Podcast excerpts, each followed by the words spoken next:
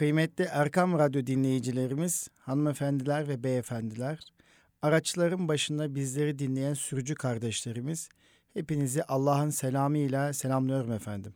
Bütün iyilikler ve güzellikler hepimizin olsun dileğiyle inşallah yine Eğitim Dünyası programına başlamanın mutluluğunu ve heyecanı yaşıyoruz kıymetli dostlar. Efendim Eğitim Dünyası programı İstanbul Gönüllü Eğitimciler Derneğimizin katkılarıyla hazırlandığını biliyorsunuz. Ve bu çerçevede değişik konuları sizlerle birlikte paylaşıyoruz. Bazen bunu konuklarımızla, misafirlerimizle birlikte yapıyoruz. Bazen tek başına bu Eğitim Dünyası programının içerisinde değişik konularla ilgili hasbihali sizlere taşıyoruz efendim. Kıymetli dostlar, hanımefendiler, beyefendiler, biliyorsunuz Kurban Bayramı sonrası eğitim öğretim başlayacak ve çocuklarımız yeni bir döneme 2017-2018 eğitim yılına başlamış olacaklar. Biliyorsunuz eğitimde dikkat eksikliği ve hiperaktivite bozukluğu ile ilgili rahatsızlıklar her geçen gün artış göstermektedir. Bu çerçevede biz de sizleri bir uzman konukla tanıştırmak istedik. Özellikle çocuklarda dikkat eksikliği ve hiperaktivite bozukluğu nedir? Ne değildir? Belirtileri nedir? Her hareketli çocuk dikkat eksikliği ve hiperaktivite bozukluğuna sahip midir? Dikkat eksikliği ve hiperaktivitenin nedeni nedir? Bunun tanısı nasıl konulur? Kimlerde görülür? Sıklığı nedir? Tedavisi var mıdır? Nelerdir? İlaçların yan etkileri nelerdir? İlaçlar bağımlılık yaparlar mı? İlaçların ömür boyu kullanılması gerekir mi? Ve dikkat eksikliği ve hiperaktivite tedavi edilmezse ne olur? Her hasta tedavi edilmeli midir? Ve eğitimcilere, ailelere öneriler nelerdir?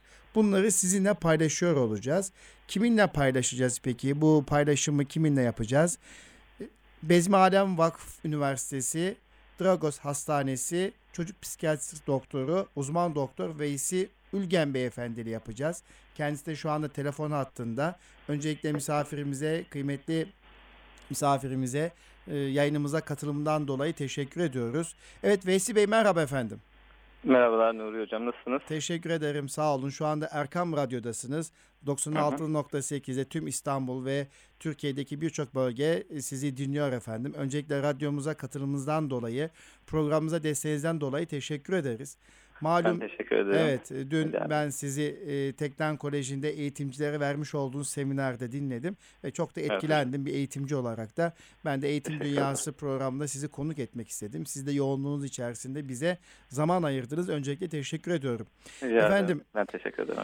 E, biz okul yöneticiler olarak, eğitim yöneticiler yöneticiler olarak çocuklarda dikkat eksikliği ve hiperaktivite ile ilgili çok sık şikayet alırız veya bu konuda gözlemlerimiz olur. Bununla ilgili e, işte uzmanlarını yönlendirdiğimiz olmaktadır ve her geçen günde artış gösterdiğine inanıyorum. Belki popülasyon nedir birazdan sizden bilgi alacağız. Lakin okullar açılmaya yaklaşıyor.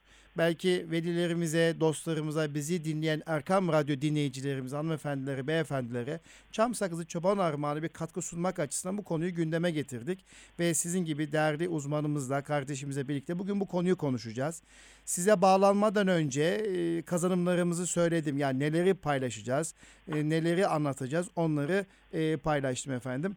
Öncelikle sizi bir tanıyabilir miyiz? Erkam Radyo dinleyicilerimiz sizleri bir tanıyabilir mi? Veysi Ülgen kimdir efendim? Evet. Ee, ben 1983 Diyarbakır doğumluyum. Evet ee, eğitimimi liseye kadar Diyarbakır'da tamamladım. Ee, sonra üniversite hayatına e, Ankara'da devam ettik. E, Hacettepe Üniversitesi Tıp Fakültesini bitirdim. 2001-2008 arasında. Evet. E, sonra e, bir pratisyenlik süreci oldu. 2010-2015 arasında da Marmara Üniversitesi Pendik Eğitim Araştırma Hastanesi'nde e, çocuk ve ergen ruh sağlığı üzerinde e, ihtisas yaptım. E, sonra bunun zor, zorunlu görevi var biliyorsunuz. E, evet. Oradan da Şırnak'a geçtik. Şırnak'ta yaklaşık bir buçuk yıl kadar e, zorunlu görev yaptık 2016-2017 yıllarında. E, 2010 e, pardon 2015-2016 yıllarında 2016 itibariyle de e, Bezmi Vakıf Üniversitesi'nde Dragos Hastanesi'nde devam ediyoruz. E, bir çocuğum var. Bu şekilde evliyim. Efendim Allah. Allah bağışlasın efendim. Teşekkür ederim. Sağ e, tabii çocuk psikiyatrisi alanında e, biz eğitimciler az insan tanıyoruz aslında her geçen günde bu alan e, genişliyor gibi geliyor. İhtiyaç Evet. artıyor. Çünkü çocuk odaklı düşünmeye başladık. Çocuklarımızın psikolojisini önemsiyoruz. Önemsemek de gerekir. Bu anlamda sizin gibi kıymetli dostları aslında e, çocuk psikiyatristlerini toplumun tanıması gerektiğini de düşünüyorum bu arada. Yani bugün belki sadece konu başlığımız dikkat eksikliği ve hiperaktivite olmakla birlikte e, çocuklarımızın psikolojisi açısından birçok alanda e, danışmanlara ve bu konuda uzmanlara ihtiyacımız var. En azından Erkam Radyomuz sizi bu vesileyle tanımış olacak. Erkam Radyo dinleyicilerimiz efendim. Efendim Evet. Öncelikle birinci sorumuzu şöyle soralım. Dikkat eksikliği ve hiperaktivite bozukluğu nedir diye başlayalım. Olur mu efendim? Tabii ki de. Evet ben buyurun. kısaca tarif edeyim olmazsa. Ee, yani dikkat eksikliği ve hiperaktivite bozukluğu zaten adı üzerine anlaşıldığı, anlaşıldığı kadarıyla dikkat eksikliği veya dikkat dağınıklığı, aşırı hareketlilik, dürtüsellikle giden üç unsuru barındıran e, ve hayat boyu süren nörogelişimsel, nörogelişimsel bir bozukluktur. Kronik bir bozukluktur. E, Birçok sebebi olabilir. Hani gerçek sebeplerine belki daha sonra geleceğiz ama temelde genetik olup e, Buna beraber beynin yapısıyla, biyolojisiyle alakadar sorunlardan da kaynaklı e, ve çevresel etkenlerden de kaynaklı e, beyin gelişimiyle alakalı bir bozukluktur diyebiliriz kabaca. Eyvallah. Peki bir e, aklıma bir şey geldi. Dikkat dağınıklığıyla dikkat eksikliği aynı şey midir? Var mı? Arada bir nüans farkı var mı? Hocam yani hani kelime itibariyle çok takılmamak gerekiyor. ya. yalnız dışarıdan hani e, yanlış anlaşılabiliyor bu. Dikkat eksikliği derken hani çünkü aileler e, özellikle klinikte de bunu çokça soruyorlar. E, yani dikkat eksikliği derken sanki çocuğun hiçbir şekilde dikkati yokmuş gibi soru gelebiliyor bize. E, bizim dikkat eksikliği dediğimiz şey tanı koyduğumuz bu hastalık e, esnasında tanı koyduğumuz belirti aktif dikkati açıkçası ölçüyoruz. Evet. Yani çocuğun çaba ve gayret sarf ederek e, dikkatini belli bir süre devam ettirip etmemesine bakıyoruz özellikle. Yoksa hiçbir şekilde dikkati olmadığı anlamına gelmiyor bu çocukların. Pekala e, uzun süre özellikle merak ettiği e, ve aktif dikkat gerektirmeyen konularda bu dikkat eksikliği ve hiperaktivitesi olan çocuklar uzun süre vakit geçirebilmektedirler. Yani Eyvallah. dikkatlerini devam ettirebilirler. Eyvallah. Bu şekilde bir nüans var. Teşekkür ederim efendim. Çok sağ olun. Peki dikkat eksikliğinin belirtileri olarak neleri söyleyebiliriz efendim? Yani e, en çok yani okulda öğretmenlerin en çok karşılaştıkları şey derse yeterince odaklanamaması, dikkatini sürdürememesi, ders- dersten kopması e, veya dikkatinin kolay çelinebilmesi. Hani ufak bir tıkırtıyla bir sesle e, dikkatinin çelinebilmesi, dalgınlık, ayrıntıları dikkatini, dikkatini verememesi, zor olanlara, ilginç ol- olmayanlara karşı dikkatini yeterli süre verememesi, e, zihinsel çaba gerektiren işlerden kaçırması, yönergeleri takip edememesi, sorumluluklarını hakeza ertelemesi, geciktirmesi, yapmaması, dinlemiyormuş gibi görmesi, dalgınlığı, hayallere dalması mesela, eşyalarını kaybetmesi, unutkanlığı bunlar en dikkat eksikliği belirti olarak başlıca sayabileceğimiz şeyler. Evet efendim. Peki e, bu dikkat eksikliği ile e, hiperaktivite, e, dürtüsellik arasında bir bağ var mı efendim bu anlamda? E, hiperaktivite, dürtüsellik e, olarak e, olaya bakacak olursak nasıl bir Evet. e, değerlendirme yaparsınız? Şöyle diyelim, ya bu hastalığın esas problemin olduğu yer beynin ön böl- ön bölgesinde bulunan prefrontal korteks denen yürütücü işlevlerin olduğu bölge. Evet efendim. Bölgedeki sıkıntıdan dolayı hiperaktivite belirtileri de asıl aslında bu, çocuk, bu çocuklardaki problem e, organize olma becerisinin becerisindeki bir bozukluk diyebilirim. E, veya plan yapma, dikkat alan, bütün bu bahsettiğimiz sıkıntıların merkezi diyebilirim o bölge. Prefrontal Evet. korteks dediğim alan, dediğimiz alan bu şekilde birbiriyle irtibatlı oluyor. Hem hiperaktif olan çocuklar e, hiperak hareketliliğiyle beraber dikkat eksikliğinin beraber bulunması bundan kaynaklanabilir diyebiliriz. Evet. Peki bu e, hani otur, yerinde oturamayan, elleri ve ayakları sürekli kıpır kıpır olan çocuklara e, işte sınıfta e, sırasında oturamayan çocuklar için e, böyle bir ihtimal var diyebilir miyiz? Bu dürtüsellik ve hiperaktivite var diyebilir miyiz? Şöyle diyelim, e, aslında bunların belirtilerini de gelebiliriz. Hani Evet yerinde yerinde duramayan, kıpır kıpır, efendim e, sürekli konuşan, sabırsız, sıkılgan, e, lafı bölen, ondan sonra dürtüsel, kavga kavgaya meyilli, saldırgan davranışları olabilen çocukları e, ilk etapta tabii kastediyoruz.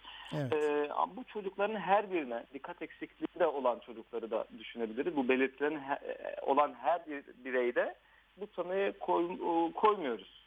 Ne zaman koyuyoruz? Bu belirtilerin sık veya çok sık düzeyde olduğu zaman, şiddetli olduğu zaman ancak koyabiliyoruz. Bununla beraber belirtilerin 7 yaşından önce başlamış olması Evet. gerekiyor. Bu önemli bir belirti. Çünkü Evet. bu rahatsızlık kronik bir rahatsızlık demiştik. Doğumdan itibaren başlayan bir rahatsızlık diyebiliriz. Hmm, Ama tanıyı biz 6 yaşından 7 yaşından sonra koyuyoruz özellikle. Çünkü e, 6 yaşına kadar e, çocukların gelişimsel olarak e, gelişimsel düzeylerine e, uygun bazı dikkat eksiklikleri olabilir. Hareketlilik olabilir. Bunlar normal karşılamak gerekir. Ama eğer 6-7 yaşından sonra hala devam ediyorsa e, hem okulda hem evde farklı ortamlarda bu sıkıntılarımız varsa e, ve o çocuğun işlevselliğini, performansını, sosyal ilişkilerini, akademik başarısını etkileyecek düzeydeyse ve kontrol altına alınamıyorsa bu tanı koyabiliriz. Ama Evet. tek bir alandaysa diyelim yalnızca o- o- herhangi bir derste, fizik, fen dersinde, matematik dersinde falan tek bir derste veyahut yalnızca evde ise bunu e, iyice dikkatli e, şey incelemek gerekir. Bu tanıyı koymayabiliriz. Evet. Yani bu tanıyı koymak için genel bir şey gerekiyor. Sorun olması gerekiyor. Efendim Erkam Radyo dinleyicilerimizin, bizleri dinleyen hanımefendilerin, eğitimcilerin ve sürücülerimiz açısından peki biraz daha farklı boyuttan, işin tersinden bir soru yöneltiyor olacağım size.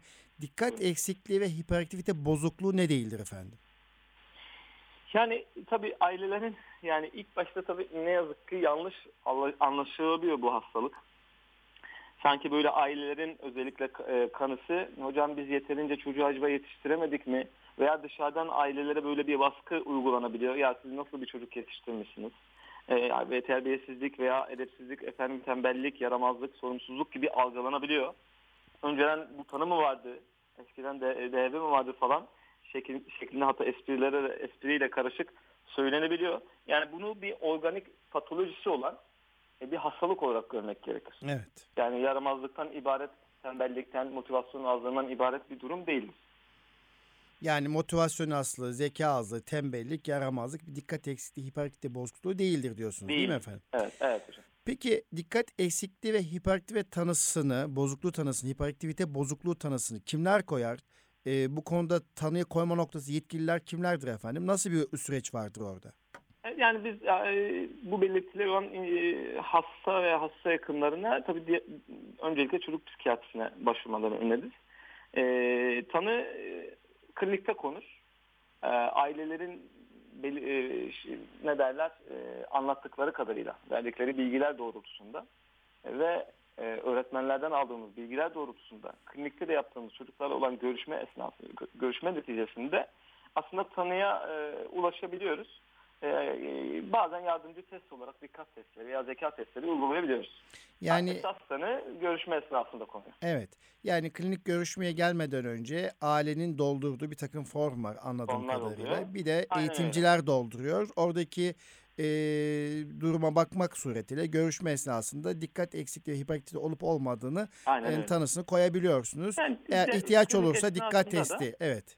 Aynen öyle hocam. Evet. Aynen öyle. Peki popülasyon nedir efendim? Yani Türkiye'de biz yani biz her geçen gün eğitimde dikkat eksikliği hiperaktivitenin arttığını düşünüyoruz bu anlamda. Evet. Böyle mi yoksa bir dünyada e, biz yeni fark ettiğimiz için mi e, bu konuda e, bir farkındalık oluştu? E, popülasyon nedir? Artıyor mu gerçekten yoksa bir popülasyonu mu vardır bunun? Yani bunun e, çalışmalarda farklı oranlar bildirilebiliyor yapılan çalışmalarda. Evet. Yani e, yüzde 5, 10, 20'ye kadar e, bildirilen çalışmalar var. Bu e, yapılan özel popülasyona has olarak değişebilmekle beraber yapılan testle de alakadar olabiliyor. Ama biz ortalama e, yüzde 5 diyebiliriz Türkiye için. 5, 6 civarında diyebiliriz. E, oran artıyor mu? E, artıyor olabilir. Gerçekten de artıyor olabilir. Çünkü hakikaten e, eski ne bileyim bir 100 yıl önceki e, dünya şartları ve şu anki şartlarımız çok farklı. E, bunların etkileme olasılığı çok yüksek gerçekten. E, fakat şöyle bir durum da var. Önceden tanı kriterleri farklıydı. O tanı kriterlerine göre oranlar farklıydı. Tanı kriterleri değişti. İnsanların bilinci değişti. İnsanlar artık daha fazla hastanelere başvuruyor. Bu şekilde farkındalığımız arttığı için de bir e, artış olabilir. Eyvallah. Hesaplamada öyle bir artış da olabilir. Eyvallah. Efendim biraz önce söylediniz ya 7 yaş öncesinden e, başlamış olması gerekiyor ama 7 yaş sonrası tanı koyuyoruz demişsiniz. Doğru mu? Hı, doğru. O zaman şöyle düşünün. Erkam Radyo dinleyicilerimiz, hanımefendiler, beyefendiler, bizi dinliyor, dinleyen kişilerimiz şöyle düşünsünler. Size şöyle cevap verin. Diyelim ki evde erken çocuk dönemine ait yani 0-8 yaş arası bir çocuğumuz var. Evet. Bu çocuğumuza dikkat eksikliği ve hiperaktivite bozukluğu olup olmadığı ile ilgili veliler, anne babalar nelere dikkat etmeliler efendim? Nasıl gözlem yapmalılar? Okul öncesi dönem. Evet yani bizde şüphe uyandıran bazı davranışlar olabilir. Hani Evet. aileler dediğiniz gibi bu şekilde uyanık olabilirler. En azından bilinçli olmaları adına, e, hastalığı tanımaları adına bu ben önemli e, buluyorum bunu. E, tabii öncelikle hareketlilik, huzursuz yani 0-3 yaş arasındaki çocuklarda e, bir hareket, huzursuzluk, aşırı ağlama, e, inişli, inişli çıkışı davranış halleri, sakinleştirmekte güçlük, uyku ve beslenme bozukluk sorunları olabilir. Ee, okul öncesi dönemde ise 3-6 yaş arasındaki dönemde ise yine huysuzluk, gerginlik, sık oyun değiştirme, çabuk sıkılma, uyku bozuklukları hakeza, öfke patlamaları, e, kurallı oyunla, oyun oynamakta güçlük, e, yine gürültülü ve hareketli etkinliklere yönelme, inatçılık, eşyaları kırıp dökme e, yine bu, bu tarz belirtilerle karşılaşabiliriz. E, ve kazalara maruz kalma riski bu çocuklara e, ön- şeydir, e, önemli bir risk faktörüdür. Buna dikkat etmemiz gerekir. E, Bu dönem yani okul öncesi dönemdeki bu e, gözleme dayalı olarak e, ergenliğe ve okul yaşamına etkisi nasıl olur? Yani bu dikkat eksikliği ve hiperaktivite e, dağınıklığı olan çocukların ergenlik süreci nasıl geçer ve nelerle karşılaşırlar efendim? Evet, ergenlik süreci şöyle tedavi edilmeyen özellikle hastalarda çok ciddi boyutlara ulaşabiliyor hakikaten.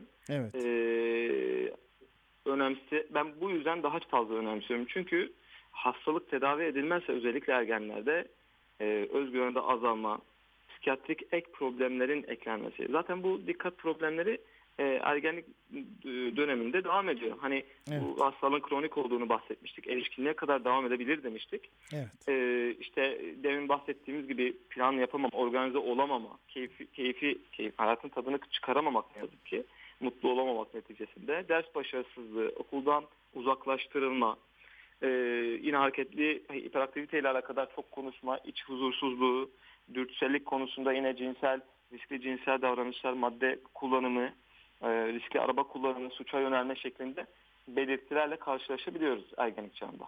Dolayısıyla dikkat eksikliği ve hiperaktivite bozukluğu yaşam boyu devam ediyor aslında değil mi efendim? Aynen öyle. Yani- Ama yani şöyle de bir şey, şöyle bir şey diyebilirim. Yaşam boyu devam etmekle beraber hiperaktivitenin yaşla beraber azaldığını, özellikle ergenlikten sonra oldukça Evet. azaldığını Hmm.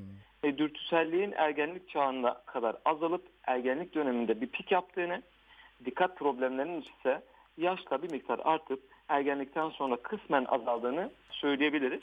Ee, erişkinliğe kadar e, belirtilerin %50 %50 civarında, %50-60 civarında devam edebildiğini ortalama söyleyebiliriz. Evet. Peki dikkat eksikliği ve hiperaktivite bozukluğu tedavi edilmezse yani DHP tedavi edilmezse ne olur efendim? Çocukta nasıl bir durum ortaya çıkar? Aslında bu e, hastalığı ciddiye almamız açısından önemli bu faktör. Bu soruyu önemsiyorum. E, bu tarz çocuklar başarısız oldukları için ilerleyen zamanlarda e, okuldan demin bahsettiğim şekilde okuldan uzaklaştırılma, kötü arkadaşlık edinme, özgüvenin sürekli uyarılma, eleştirilmelerden dolayı e, benlik saygısının azalması, kaygı bozukluğu, depresyon, intihar girişimleri, intihar riski diye, diyelim daha çok. Evet. Ee, Daha ilerli yaşlarda e, trafik kazaları, riskli araba kullan, kullanmalarından dolayı veya evlilik sorunları, akademik başarısızlık gösterebiliyor. Ee, hatta oran verecek olursak hani bu çocukların hani adi suça karışma riskleri mesela yüzde yaklaşık yüzde 40 civarında. Ee, alkol ve alkol ve uyuşturucu alışkanlığı yüzde 52 civarında. Ee, eğitimini sürdüremeyenler ise yaklaşık yüzde 30 civarında. Evet. Bu ciddi oranlar demektir hakikaten. Bu yüzden ben e, bu hastalığı önemsememiz gerektiğini, e, hasta almamamız gerektiğini kanısına varıyorum. Efendim e, DHB olan ünlüler de tanıyoruz ama hayatta başarılı olmuşlar. Ya bunların bir de böyle muhteşem yönleri var galiba değil mi efendim? Yani sadece öyle. olumsuzluklarını saymayalım. E, Tabii, evet. evet Aynen bu çocukların cesaretleri de var diyelim değil mi efendim? Kesinlikle. Yani bu çocuklar yani e, biraz kötümser e, şeylerden bahsettik belki çok da kötümser olmamak Evet. gerekiyor. Ha, bu çocuklar tabii neşeli, eğlenceli, hareketli, esprili çocuklar. E, neticesinde e, Yaratıcı çocuklar, değil mi? Aynen bu çocuklar da evet üretici hani bir şeyler üretebilirler muhakkak kabiliyetli çocuklar olabilirler. Bu konuda çocukları yetiştirmemiz gerekiyor. Gerçi önerilere geleceğiz belki ama yani Evet. birçok bilim adamı e, DB'lerden çıktığına dair e, şeyler var. E, kanaatlar var. E, Albert Einstein, Mozart, ondan sonra Galile, e, sair birçok Stephen e, Hawking gibi kadar- evet. Stephen Hawking gibi. Henry Ford gibi Çok- değil mi? Aynen, aynen hocam. Sizin de maşallah bilginiz var bu konuda. Evet. Ee, bu şekilde birçok e, ünlüler de vardır. Yani hani o kadar da korkulacak bir şeydi ama bu bir şekilde çocuklar değerlendirilmesi gerekiyor. Kabiliyetleri doğrultusunda e, en azından yetiştirilmesi gerekiyor. Bunu kanısına verebiliriz. Efendim isterseniz e, yeterli bilgiye sahip olduk. Gelelim bir de tedavisi noktasına. E, çocuk neler yapmalı, okul neler yapmalı, aile neler yapmalı? Bu dikkat eksikliği, hiperaktivite bozukluğu tanısı konmuş çocuklar için. Ve Evet. öğretmenler neler yapmalı, nelere dikkat etmeli, bu çocukları nasıl eğitim içerisinde çekmeliler konusuna gelelim. Ama öncelikle siz e, böyle bir tanıyı koyduğunuz çocuklara neler öneriyorsunuz? İlaç tedavisi mi, ilaçsız tedavisi mi? Oradan başlayalım efendim. Buyurun. Şimdi şöyle, e, öncelikle ben şahsen klinikte ailelere yani ailelere ve öğretmenlere gerçi çok bilgi veremiyoruz ama e, ailelere ben bazı önerilerde bulunuyorum. Eğer hastalık, e, çünkü bazı aileler tedbirli olup geli- geliyorlar. E, tam sıkıntının e, hat safhasında değil de yani şüphelenip gelenler de oluyor. Bu tür ailelerde eğer sorun kontrol altına alınabiliyorsa bir şekilde okulda veya evde kontrol altına alınabiliyorsa ben ilaç tedavisi hemen başlamıyorum. Ama eğer e, sorunlar artık kontrol edilme, edilemez düzeye geliyor. Aile içerisinde sorun haline gelmiş, okulun e, huzuru, sınıfın huzuru kaçmış durumda ise Evet. e, ilaç kullanmakta fayda var gerçekten. Çünkü e, çocuğun o e, bir bazı davranış kalıbını ona öğretmemiz için bir rahatlama sağlamamız gerekiyor. Evet. E, bir imkan sağlamamız gerekiyor. Bu açıdan aileye e, okula, öğretmenlere bir kolaylık da çocuk için bir huzur Evet. için e, bir ilaç kullanmakta fayda var diye ben düşünüyorum. E, kullandığımız birkaç ilaç var, stimulanta dediğimiz e, birkaç ilacımız var. E, olabildiğince e, faydalı ilaçlar yani yüzde 70-80'e kadar faydalı olduğunu görebiliyoruz. Klinikte de dramatik düzelmeler kaydedebiliyoruz. E, belki ailelerin aklına hani m, tabii şüpheler, sorular gelebiliyor. Bunlara kadar çok soru soruluyor hatta. Mesela Ee, ilaçlar bağımlılık yapar mı? Yan etkileri nelerdir yapar. falan Aynen gibi. öyle. Evet. Aynen öyle. Hani e, bu ilaçlar kırmızı reçeteyle verilen ilaçlar. Hı hı. Bağımlılık yapma potansiyeli yani bağımlılık yapmayacağını biz klinikte defaatle görüyoruz. Ee, bilakis çocuklardaki bağımlılık riskini düşürdüğüne dair ipuçları, deliller var. O yüzden e, korkulacak bir durum yok. Su ihtimale açık olabildiği için bu ilaçlar e, kırmızı reçeteyle veriliyor ve bir çocuk Bu vurguyu yapalım efendim. Yani suistimale açık olabileceğini düşündüğümüz için kırmızı reçeteyle veriliyor. Evet, evet, evet. Aslında bağımlılık yapacak bir ilaç değil değil mi efendim? Değil, değil. Peki bu ilaç nasıl bir e, gelişim sağlıyor? Yani fonksiyonu ne ila- bu ilacın?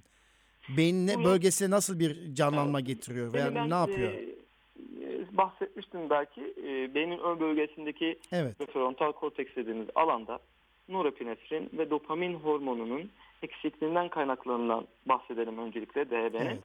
Bu eksik olan hormonları arttırmaya yarıyor. Hmm, Beynin evet. kanlanmasını arttırıyor, beyin gelişimini sağlıyor. Öyle diyelim. Eyvah, Ama bu e, tedavi, e, tedavi verdiğimiz bu ilaçlar günlük ilaçlardır. E, yaklaşık hani 4 saat faydası olan veya 8-10 saat faydası olan ilaçlarımız var. Bu yüzden günlük alınması gerekiyor bu ilaçların. Böyle bir tarafı var ilaçların. Efendim tabii biz İstanbul Gönüllü Eğitimciler Derneği olarak daha çok öğretmenlere hitap ediyoruz. Eğitimcilere hitap ediyoruz. Evet, Okullarda da e, bu tip e, çocukları artık görmeye başladık, gözlemlemeye başladık. İşte eğitimciler sizin gibi uzmanlardan destek alıyor veya ailelere bilgi veriyorlar. Evet. Dolayısıyla okulda ilaç tedavisiyle değişmesi beklenen davranışlar nelerdir? Yani bir ilaç tedavisi almış, dikkat eksikliği ve hiperaktivite bozukluk olmuş bir çocuk ilaç Evet. tedavisine başladıktan sonra ne gibi değişiklikleri görmeye başlarız efendim? Yani öncelikle tabii dikkatinin arttığını, derse katılımının arttığını yani veya şöyle ikiye bölebiliriz. Toplumsal açıdan faydaları Evet. öğrenmesiyle e, öğrenmesiyle başlasa açısından faydalarını e, ikiye ayırabiliriz bu şekilde. e, sınıf düzenine uyması, arkadaşlarla iyi geçinmesi, grupla birlikte hareket etmesi ne bir toplumsal uyum açısından faydalılığı e, konusunda sayabiliriz. E, öğrenmesi açısından ise ödevlerine daha riayet etmesi, derse katılımını, dinlemesi, soruları daha doğru cevaplaması e, şeklinde faydalı olacak, faydalarını bekliyoruz ilaç tedavisine. Peki efendim biraz da özele gelecek olursak anne babalara ne gibi önerilerimiz olur? Bir de öğretmenlere ne gibi önerilerimiz olur efendim? Sadece ilaç tedavisi değil, ilaveten Evet. bizler nelere dikkat etmeliyiz bir anne baba Evet. olarak evde? Okulda öğretmenler nelere dikkat etmeliler efendim? Ben öncelikle ailelere e, önerilerden kısaca bahsedeyim. Buyurun efendim. Öncelikle bu hastalığı kabul etmemiz gerekiyor. Hani bu Evet. biraz daha ortak bir mesele. Bunu öğretmenlere de hitap ediyorum. Evet. Hocalarımıza da hitap ediyorum. Öncelikle bu hastalığı kabul etmemiz lazım. Bunu bir hastalık olarak bilmemiz lazım. Tembellik, sorumsuzluk, edepsizlik olarak bilirsek bizim tahammül gücümüz de azalır. Çocuklara da ne yazık ki yaklaşımımız e, kötü olacaktır. Hakaret Evet. içerikli, uygun olmayan yaklaşımlar olacaktır ve bu ve bu yaklaşımlar da zaten çocuklara faydadan ziyade zararı olacaktır. O yüzden öncelikle bu durumu kabul etmemiz lazım. Bunun biyolojik bir temelinin olduğunu kabul etmek ve bunu unutmamak gerekiyor. O zaman bizim tahammülümüz de muhakkak artacaktır. Ee, ne yapabiliriz? Ee, yine anneler olarak yani basit, anlaşılır ve net kurallar koymamız önemli. Evet. Yani bu çocuklar e, organize olabilme becerilerinin kısıtlılığı nedeniyle çocuklar aslında e, gayet zeki olan çocuklar da olabiliyor. E, ama birçok görevi veya uzun bir görevi e, organize olamadıkları için, dağınık oldukları için yapamıyorlar. Biz ne yapacağız? E, görevlerimizi belirleyeceğiz. Basit bir şekilde, net bir şekilde kurallara gerekirse ona bildireceğiz. Ve bu görevi paylaştıracağız. Sırayla bunu yapmasını isteyeceğiz. Evet. Yani çocuğun çocuk için yapılandırılmış bir ortam hazırlayacağız. Bu Evet. çok önemli. Yani madem bu çocuk dağınık ve görevlerini yeterince zamanda yerine getiremiyor. Organize Yani- etme noktasında anne Evet, babalar organize. evde yardımcı Aynen. olmalıdır diyorsunuz. Evet zaman yönetimi ve organize olma açısından bu çocuklara bu beceri kazanıldır, kazandırılması gerekiyor. Ve bunu yaparken e, sevgi ve disiplinin bir arada bulunduğu bir ortam hazırlamak gerekiyor. Evet. Yani e, her şeyi alttan almak çok doğru bir davranış değil. Yani Evet. annelerin ne yazık ki en daha çok karşılaştığımız sorun. E, çok şefkatli oldukları için tabii ki de e, el- elleri öpülesi annelerimiz. E, fakat bunlar suistimal, suistimal ediyor ne yazık ki bu şefkatleri. E, onun bir dengesini oluşturmak lazım. Yani anne ile baba ortasında bir şey. Sevgiyle disiplin arasında Evet. bir denge Yani oluşturmamız Anadolu gerekiyor. tabiriyle tatlı sert alınacak değil mi efendim? Aynen öyle. Aynen öyle. Ya bunu okul içinde tabii ki geçerli. Evet. Yani çok sert eli sopalı hocalarımızdan belki çocuklar korkar sesi çıkmaz ama e, bunu severek, dikkatini vererek dersi dinlemeyecektir. Yani duracaktır belki ders Evet. esnasında. O yüzden e, bu konuda önemli. E, sevgimizi açıkça ifade etmek bence önemli. Yine e, geçirdiğimiz zamanı kaliteli bir şekilde geçirmek önemli. E, anneler bu konuda kendilerini çok yoruyorlar. Yani e, çocuklarla didişmekten kendilerine vakit ayırmaları önemli. Hı hı. Güçlü olmaları gerekiyor anne Evet. anne babaların. Bir kural koy- koy- koyulmuşsa eğer ev içerisinde veya okulda bu kuralın muhakkak uydurulması gerekiyor. Anne baba kendi arasında tutarlı olması gerekiyor. Kendi Evet. içinde de tutarlı olması gerekiyor. Ee, yani eğer düzensiz bu kurallar eğer yerine getirilmiyorsa veya bir gün çocuk zorladığı için e, müsamaha gösteriliyor. Başka bir gün hayır gösterilmedi. Evet, bu kural bütün çocuklar için gerçi bu e, geçerlidir. E, bu çocuklara daha fazla önem, önem, önemsememiz gerekiyor. Çocuğumuz inat etse de sıkıştırsa da bizi o konuda net olduğumuzu çocuğumuza hissettirmemiz gerekiyor. Evet. Ee, ondan sonra bu çocuklar çok e, şöyle bir şey diyebiliriz. Çok yaramaz yerinde durmayan çocuklar oldukları, oldukları için çok eleştirilir bu çocuklar. Mümkün mertebe eleştirilerimizi kısıtlamamız lazım, azaltmamız gerekiyor. Hani ben bir oran verecek olacaksam, olursam dört takdir, bir tektir diyebilirim. Evet. Yani dört takdir, dört bir tek- tektir Yani- değil mi efendim? evet yani hocam, tektir aynen azarlama, uyarı anlamında. Azar- Evet. Aynen öyle. Yani e, bizim tam tersi olabiliyor. Hatta bazen çok daha yüksek oranda e, tenkitlerimiz, uyarılarımız, eleştirimiz hakarete varan boyuta ulaşabiliyor ne yazık ki. Yani uyarı Ee, sayısını, ikaz dediğimiz uyarı sayısını azaltmak Azaltalım. gerekiyor. Azaltalım. Evet. Evet. Yani çocuğumuzun olum taraflarını görüp ona geri bildirim şeklinde sunmamız gerekiyor. Bu davranışlarını pekiştirmemiz açısından. Evet efendim. Yani e, çocuğu ödüllere boğmaktan ziyade yaptığı olumlu davranışlarını bulup, görüp, görmemiz bizim açımızdan da önemli. Bizi de mutlu edip motive eden bir şey. Çocuklarımızı da motive eden bir şey. Evet. Bu açıdan e, onu görmeye çalışmak önemli. Çok bol bol nasihat vermek değil, model olmamız çok önemli. Öncelikle Evet. o davranışı bizim yapmamız gerekiyor. E, zaten bu çocuk öncelikle görerek bu işi yapacaktır. Özellikle e, ilkokul ve ilkokul öncesi çocuklarımız için geçerli bu. Evet efendim. Ee, çocuklarımıza e, hitap ederken, yönerge verirken göz temasını sağlamamız, göz hizasına inip mümkünse dokunmamız. Evet. Yani çok da incitmeden, incitmeden bir komut vereceksek veya bir yönerge vereceksek bu şekilde yönerge vermemizde fayda var.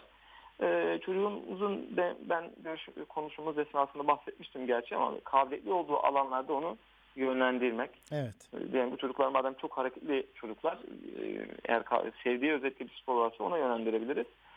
Çocuklar her ne kadar dikkat eksikliği, hiperaktivite bozukluğu olsalar da kabiliyetli olduğu, merak ettiği, sevdiği, istediği alanlarda çok başarılı olabiliyorlar. E, dikkat eksikliği belirtileri minimum seviyeye inebiliyor. Evet. Bu yüzden e, bu, bunu da önemsemekte fayda var. E, başka Bir de tabii e, yapılan dikkat eksikliği olan evet. Buyurun efendim. buyurun hocam. Dikkat eksikliği olan çocuklar çok sık sakarlık yaparlar. Bu hatalarını değil mi? Öyle midir bilmiyorum. Çok, sık böyle uy- ikaz edip sakar mısın, İkaz aptal etmemek. mısın, sen gerizekalı mısın gibi affedersiniz. Kesinlikle. e, inatçı kesinlikle. mısın, işte beceriksizsin gibi buna benzer sözlerle aşağılamak gerekir değil mi efendim? Kesinlikle. Yani bu hocalarımız için de Aileler Ee, için de geçerli. Evet. Ailelerimiz için de geçerli. Ee, başka hocalarımız için e, bazı şeylerde e, Buyurun efendim. Özellikle belki. eğitimciler için de e, öğ- öğütlerinizi, tavsiyelerinizi istiyorum efendim. Evet. Yani e, okulda da yine e, çocuktan beklentilerimizin öncelikle net olması lazım. Yani biz bu çocuktan ne istiyoruz? Evet. Çocuğu, çocuğa bunu gerekirse açık bir şekilde, kısa bir şekilde, kısa ifadelerle e, anlatmamız gerekiyor. Gerekirse çocuklarla e, sözleşme yapabiliriz. Hani şu davranışlar karşısında şunlar şunlar yapılacaktır. Evet. Bunun cezası şudur veya e, ödülü budur. E, yapılması gereken sorumlulukları en azından ona ifade edip gerekirse küçük çocuksa resimlendirerek veyahut e, açık bir şekilde yazıp asmakta fayda vardır. E, Özellikle bu özür dilerim hocam. İşte yeni eğitim öğretim başlayacak biliyorsunuz okulların açıl ilk haftalarda çocuklara sınıf kuralları ve okul kuralları anlatılır. Evet E, hocam. demokratik bir yolla benimsenmesi sağlanır. İstenen budur. Tabii bu Evet. çocuklarımızın sınıf kurallarını e, anlatırsınız ama uygulama noktasında zorlanabilirler dürtüselliklerinden dolayı. İşte o Evet. anlamda işte e, yazılı almak, taahhüt almak, imza attırmak, işte onu sıklıkla hat, işte hatırlatmak, iyi Evet. kurallara uyduğu zaman hemen ödüllendirmek. Hani dediniz ya üç takdir bir tektir anlamında değil mi? Evet hocam. Yani evet. kural belirleme açısından bu sizin söylediğiniz çok önemli efendim. Evet hocam aynen katılıyorum. Bununla beraber neler yapılabilir? Ee, yani çocuğun e, mesela yanında daha dikkati yani çok- öncelikle şeye yakın oturtmakta fayda var. Evet efendim. Hocalarımız için hani e, kendine yakın oturtmakta, öğretmene yakın Hı hı, oturmasında hı hı. fayda var. Yanında belki biraz daha dikkati iyi bir çocukla da pardon oturulabilir. Ee, göz teması yine hakeza öğretmeniniz için geçerli. Çok e, defalarca aynı çocuğun uyarılması çocuğu etiketlemek adına sorun oluşturacağı için diğer çocuklar açısından Evet. e, kendi aralarında belki bir iletişim metodu e, şey yapabilirler, bulabilirler çocukla Evet. beraber. Hani bazı işaretlerle anlaşabilirler. Yani çok Mesela fazla sınıfta işaret uyarmamak adına kendi aralarında gizli bir iletişim şeyi bulabilirler diyorsunuz değil mi? Öğretmen Aynen. öğrenci ilişkisinde. Aynen hocam. Evet Mesela efendim. gözüm, gözüne işaret edince bana bak, Hı hı. işte, e, kulağa işaret edince dinle beni e, şeklinde işaretlerle e, anlaşılabilir. E, yine tabii hocalarımızın mümkün mertebe en zor anlarda bile anlayışlı, sabırlı, esnek olmaya çalışması önemli. E, birebir ilgilenmek çok önemli. Çok fazla ödül ödev vermemek Hı hı. mümkünse bu çocuklara. Hani bu sınıfta adil olmaya çalışmak. Hani Evet. adil demek herkese eşit, Eşit davranmak değildir evet. değil. Her çocuğun ihtiyacına göre davranmak Hı hı. Ee, mesela ne olabilir? Ödevleri mümkün mertebe diğer çocuklara göre belki daha az verilebilir. Ee, ödevler verildikten sonra eğer ödev uzunsa bunu parçalara bölüp ne zaman yapacağına dair çocuğa ipucu verebiliriz. Yani bu organize olma becerisini ona kazandırabilir. Evet efendim. Bu şekilde e, yapılandırılmış bir ortamdan kastım biraz da buydu. Başka nasıl ne yapılabilir? Ders bu çocuklar da hani, hep böyle oyun oynamak isterler bu çocuklar. Dolayısıyla dersi biraz daha neşeli bir oyun haline getirip çocuğun katılımını arttırarak e, çocuğa belki bir e, ne derler e, dramatizasyon şeklinde Evet. çocuğu da bir hikaye hikayeleştirip ona da bir rol verip e, derse katılımını sağlayabiliriz. Bu şekilde ders eğlenceli hale getirirse bu çocuklardan daha çok istifade ederiz diye düşünüyorum. Evet efendim. Ee, yine bu çocukların muhakkak e, ellerinde ödev defterleri olacak ve bu deftere ödevlerini her gün sırayla muhakkak ya- yazması gerekiyor. Ee, belki diğer çocuklarda da bulunmasında fayda var ama bu çocukların ayrıntılı bir şekilde belki ödevlerini e, yazmak ve onu takip etmek, sorumluluk alıp almadığını denetlemek çok önemli hocam. Evet efendim. Ee, çocuğumuz ders çalışırken belki şöyle bir şey önerilebilir. Ee, fosforlu kalemlerle yazıp sesli bir şey, sesli hem okuyup e, yani se- okuduğu zaman sonuçta hem işitsel olarak duymuş olacak okuduğu Evet. şeyi hem görsel olarak almış olacak. Yani uyaran sayısını mümkün mertebe arttırmak. Hani o yüzden mesela izle, e, televizyonda izlenen bir programdan çok daha fazla istifade ediyor çocuklar.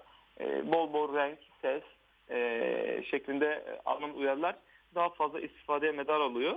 Evet efendim. Bu şekilde e, verilen derste de bu, bu tür materyaller kullanılabilir mümkün mertebe tabii.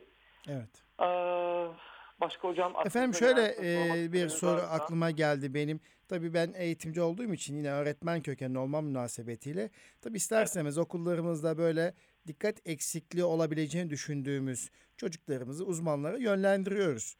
Evet, Lakin e, okul uzman işbirliğini ben yetersiz görüyorum yani sistem itibariyle mi e, bilgi alışverişi zayıf. Şimdi e, uzmanla aile ve uzmanla okul öğretmen ne kadar iyi bir işbirliği yaparsa çocuklarımıza Evet. daha fazla faydamız olur. Ama bu noktada Kesinlikle. öğretmen uzman arayıp bilgi almıyor. Uzman okula bir yönerge göndermiyor. Ya Hı bu konuda nasıl olmalıdır? Yani bu uzman okul işbirliği nasıl sağlanmalıdır efendim? Hocam şöyle biz normalde zaten gelen hastalardan ım, genel itibariyle bir form istiyoruz. Evet Ee, efendim. yani ö- öğretmenlerden öğretmenler tarafından doldurup bize getirilmesi üzerine Evet. e, bir form istiyoruz bilgi almak üzere. Bu form bizim için önemli. Yani bu çocuk e, hangi tarafla hangi taraftan hangi dikkat problemleri vardır? Kuvvetli olduğu alanlar var mı? Zorluk çektiği anlar nelerdir? Başarı düzeyi nasıldır? E, şimdiye kadar bir öğrenme güçlüğü oldu mu? Herhangi bir test yap, yapıldı mı? Bunda dair bilgiler içeren bir form istiyoruz açıkçası. Ve bu, bu bizim de e, niçin bunu istiyoruz? Gidişatı izleme açısından, tanı koyma açısından e, ve bazı stratejik kararlar verilmesi açısından işimize yarıyor. Evet. Ee, okulla aile arasında da yine muhakeza, okuldan beklentilerinizin aileye de anlatılması önemli. Ee, yalnızca eleştiriler değil, genellikle okullarda yapılan belki sık hatalardan biri bu. Ee, sürekli eleştirilen çocuklar, Evet. olumsuz tarafları ailelere aksediliyor ne yazık ki. Ee, bazen olumlu taraflarını da aileleri motive etmek adına, e, işin içerisine katmak adına ailelere de e, en azından olumlu tarafını da bildirmekte fayda var. Efendim E, şurada pardon. haklısınız. Çok özür dileyerek. A, tabii bu e, dikkat eksikliği ve hiperaktif ve tanısı konmuş e, çocuklarımızın ailesi isterseniz tedirgin oluyorlar tabii. Kaygıları fazla. Kesinlikle. İşte okuldan bir telefonla arandıkları zaman ben korkuyorlar. Yine bugün ne söyleyecek benim çocuğumla ilgili?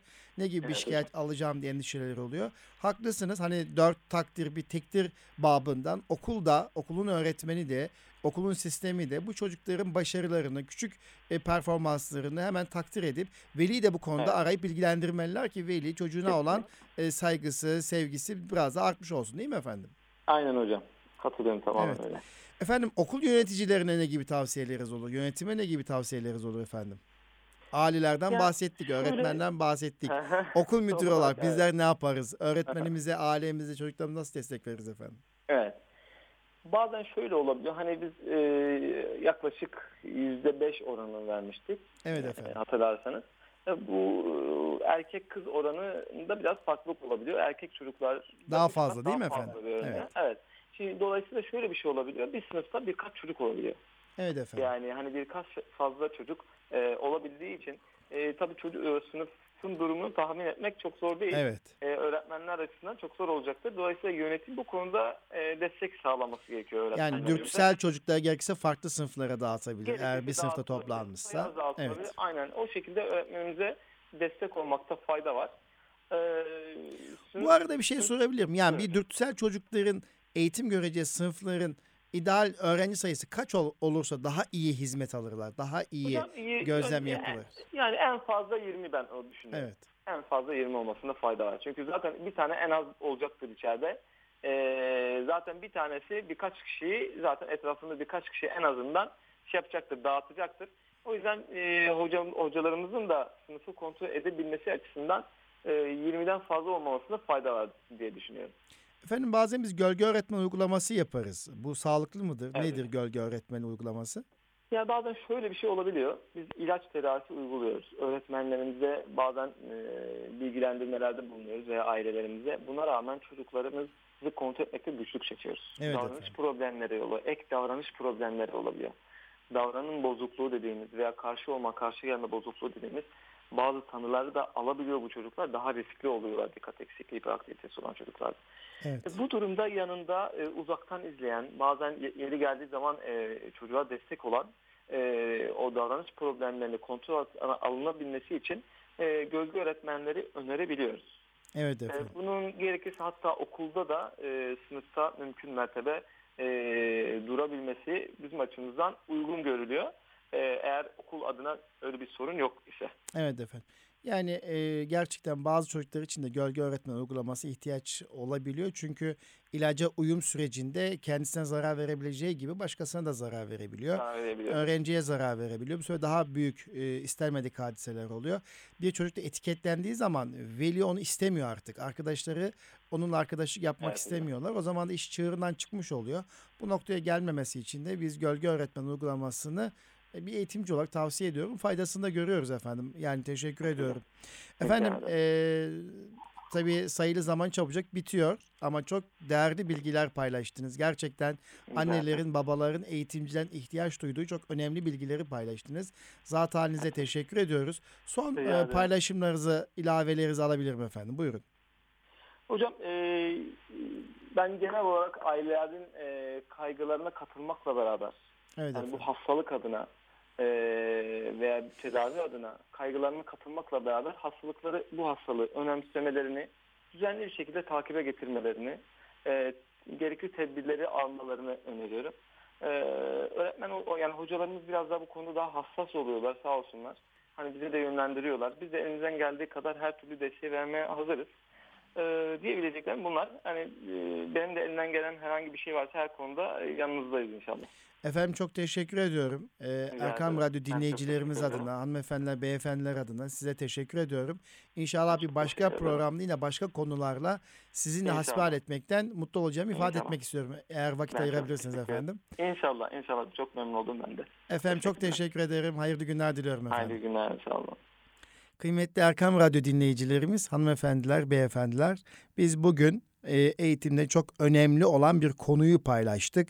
E, çocuklarımızda dikkat eksikliği ve hiperaktivite bozukluğu ile ilgili bir uzmanın önerilerini dinledik ve bu konuda doğru bilgileri almaya çalıştık efendim.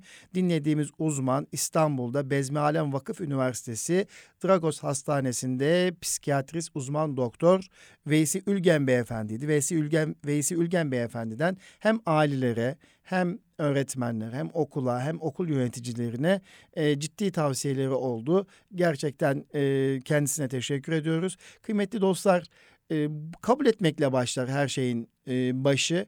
E, eğer çocuğumuzun bu tip eksikliği olduğunda bunu kabul edebilir. Bu konuda uzman desteğiyle birlikte okul, aile ve uzmanla iyi bir işbirliği kurulabilecek olursa eğer başarılı sonuçlar olacaktır ve e, radyomuzda da ifade ettik. Aslında dikkat eksikliği ve hiperaktivite tanısı konmuş çocuklarımızın muhteşem yönleri de var. Cesaretli olabiliyorlar, neşeli, eğlenceli, esprili oluyorlar ve birçok ünlü de, yaratıcı ünlüleri de e, bu konuda eksikliği olduğunu duyurduk. Yani bu bir hastalık ama lakin e, artı tarafların da olduğu bir e, paylaşım, e, bir durum olduğunu ifade ettik. İlaç kullanmanın yan etkileri var mı? Bağımlılık yapar mı? Özellikle velilerimizin, anne babanın en büyük kaygısı buydu. Bu konuda da gerekli soruyu sorduk ve doyurucu, tatmin edici bilgi aldık. Efendim bu konuyla ilgilenen anne babalarımız e, dikkat dağınıklığı ve hiperaktivite bozukluğu ilgili bu radyo programı dinlemek isterlerse Erkam Radyomuzun arşivinden tekrar bu sohbeti dinleyebilirler efendim. Bir sonraki Eğitim Dünyası programında birlikte olmak dileğiyle efendim. Kalın sağlıcakla Allah'a emanet olunuz.